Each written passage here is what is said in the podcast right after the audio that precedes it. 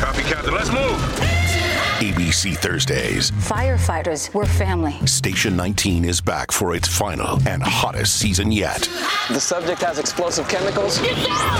With fiery romances. You're the love of my life. And Andy is finally in charge. I'm gonna be the best damn captain the station has ever seen. Station 19. All new Thursdays, 10, 9 central on ABC and stream on Hulu. In 1981, the public image was very limited. I'm Jason Horton, and this is Strange Year. 1981 gave us MTV and Raiders of the Lost Ark. However, a concert behind a curtain made 1981 a strange year. PIL, May 1981. New York, New York, what a wonderful town.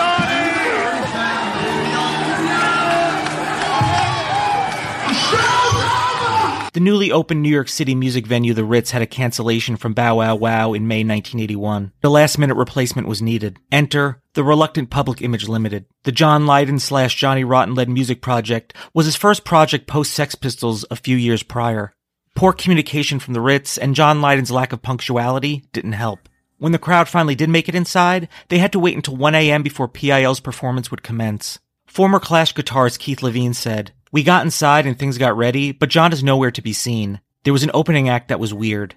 We just found them in a bar and hired them. The Ritz didn't even let the opening band go on or even let the audience in until John arrived. The performance wasn't as expected, both musically and especially visually. It was meant to be a video performance. It consisted of a 60 year old drummer they found at a music store that day to play drums. There was a video projection screen behind him, and on that projection was video footage of the band, and PIL's newest record playing over the speakers. Lydon would taunt the crowd and asked if they felt like they were getting their money's worth. Apparently, they weren't. The crowd grew increasingly hostile. Bottles and chairs went flying, and the band retreated. The 25 minute performance was over. Thank you so much for listening, and I'll be back next time with another episode of Strange Year. Only 4% of universities in the U.S. are R1 research institutions, and Temple University is one of them.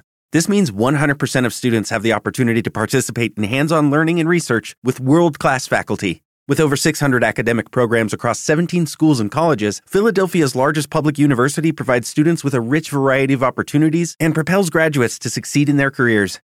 Temple University. Schedule a campus tour today at admissions.temple.edu/visit.